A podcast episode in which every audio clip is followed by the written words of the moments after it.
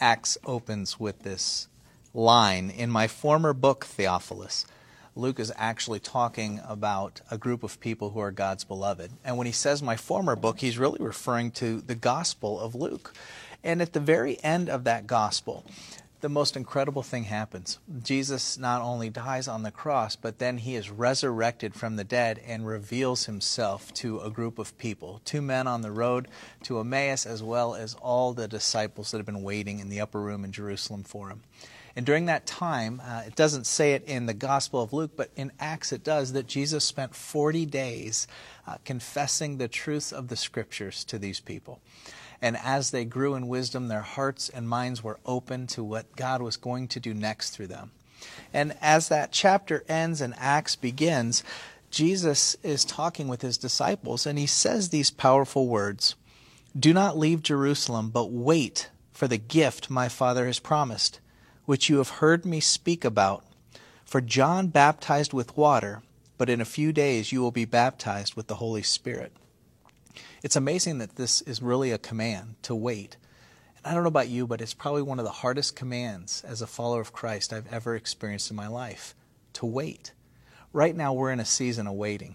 We're waiting to see what's going to happen with this pandemic. We're waiting to see what stores will open or close. We're waiting to see when the churches will be able to fill with people again. We're waiting. But what God is saying here is so powerful for us that our waiting is really on Him. Now, the, the reason he's waiting here is because he wants to give them this great gift the power of the Holy Spirit in their lives.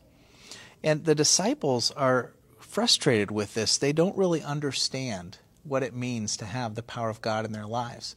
Now, what Jesus is talking about is not simply the power of God, but even the presence of God. And how, when the Holy Spirit comes upon us, we now have the indwelling of God inside of us. I love how the scriptures use the word tabernacled or dwelled. That is significant for you and me because that means we now become the temples of the living God. So when the disciples begin asking silly questions, they say, Well, are you going to restore the kingdom of Israel? And what they're referring to here is this idea that God would, ref- would restore Israel back to its golden age, back when David was on the throne and then his son Solomon, when Israel was its own sovereign country and everybody bowed down to them in fear and reverence because they knew what a powerful nation they were. But what Jesus is talking about here is not simply a nation, but he's talking about his kingdom rule. No longer will we need nations because we'll have one God to rule over all of us the person of Jesus seated on the throne, both the author and sustainer of life and also the judge and redeemer of life. And so, what Jesus does next is he helps to break down that false belief that it's not no longer about a human kingdom, but about a kingdom of God's rule. So, in verse 7, he says to them, It is not for you to know the times or dates the Father has set by his own authority, but you will receive power when the Holy Spirit comes on you. And you will be my witnesses in Jerusalem and in Judea and Samaria and to the ends of the earth. Now, Luke is so creative in how he defines the rest of this book because everything boils down and breaks down to these specific areas, and they follow this exact pattern that Jesus just challenged them with. Go and be my witnesses in Jerusalem in Judea and Samaria and to the ends of the earth. And as we begin to unfold through the rest of the book of Acts, we're going to see this whole story begin to pan out as they move from Jerusalem to uh, Judea to Samaria and off to the ends of the earth. Now, I want to focus on this power of God coming into us through the Holy Spirit. Now, at this particular point, we're going to see some pretty miraculous things happen in chapter 2 tongues of fire, a violent wind, people being awed and, and cut to the heart when they hear the word of God. But for our purposes, this is what happened in order to bring about something new as the people of God have gathered in Jerusalem for this incredible festival of weeks or the celebration of the Torah that has now come to God's people, so the Holy Spirit is bringing the Torah not only to our minds and our hearts, but indwelling our lives so that we become children of the living God, the living Word of God. Now, I want you to spend time this week really contemplating what does it mean to become the temple of the living God? What ramifications does that have for you and for me to know that God indwells us? And so everything we say and do matters. How we interact with people is exactly how people will see the kingdom of God. Now, this is not meant to, to be judgmental or, or to bring guilt or shame upon you or, or to challenge you in a way that makes you feel inferior. Not at all. Simply looking at these scripture verses, we see that God has chosen just regular, everyday people, just like you and me to pour out His Spirit upon us. He's looking for people that want to follow Him, people that He wants to know on a deeper level and wants to know Him on a deeper level. And in doing so, this power of the Holy Spirit or the indwelling of God begins to fill our lives and it does something radical. It begins changing our head and our heart. A few weeks ago, we looked at Jeremiah chapter 36, where God says, I want to put a heart of flesh in your body and remove the heart of stone. And that heart of stone is something that we all suffer with. We struggle wanting to be our own gods. We struggle with dealing with the unfairness of the world. We struggle with who we are and our calling and our purpose.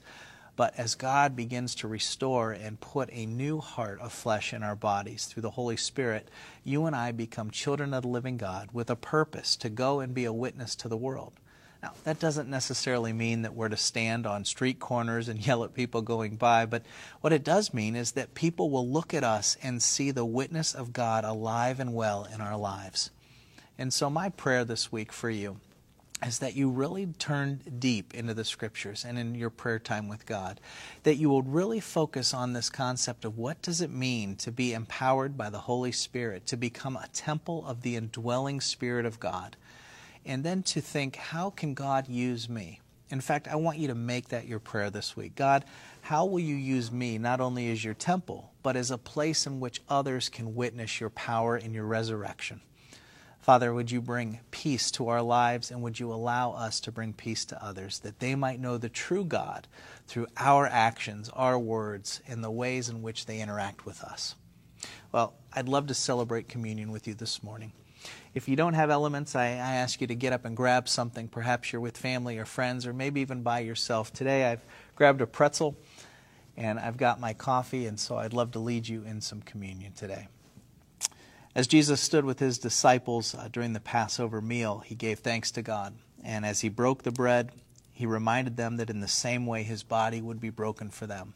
These are the exact words and that Jesus will remind the disciples at the end of the chapter of Luke.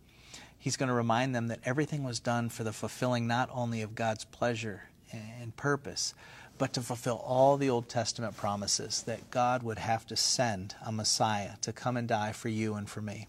And so this broken body represents what Christ did on the cross for you and for me. That his body was broken so that ours didn't have to be. That the wrath of God towards all injustice, all evil, uh, all sin in this world would be poured out on a perfect offering, the one that was given to us through God himself. So take and eat and be thankful.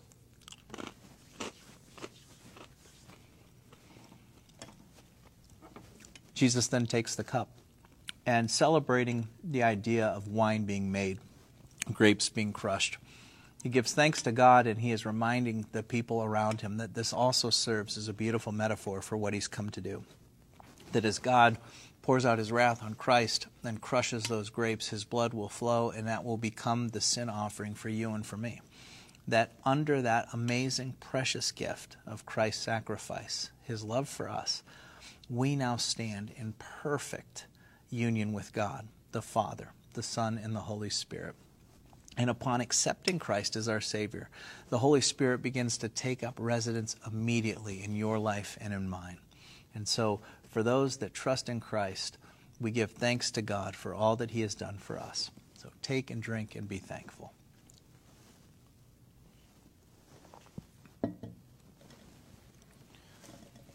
My friends, this concludes our time together today. However, I do encourage you to go to our website, uh, www.churchinthemall.com, and download the reading plan for the book of Acts.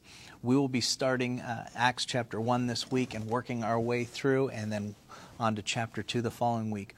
But I'd love for you to read your scripture.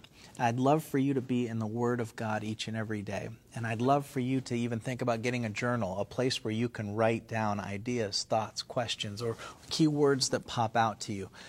Don't ever underestimate the power of God at work in your life and what He wants to do with you. My friends, go in the peace and the knowledge of Christ, and I look forward to seeing you.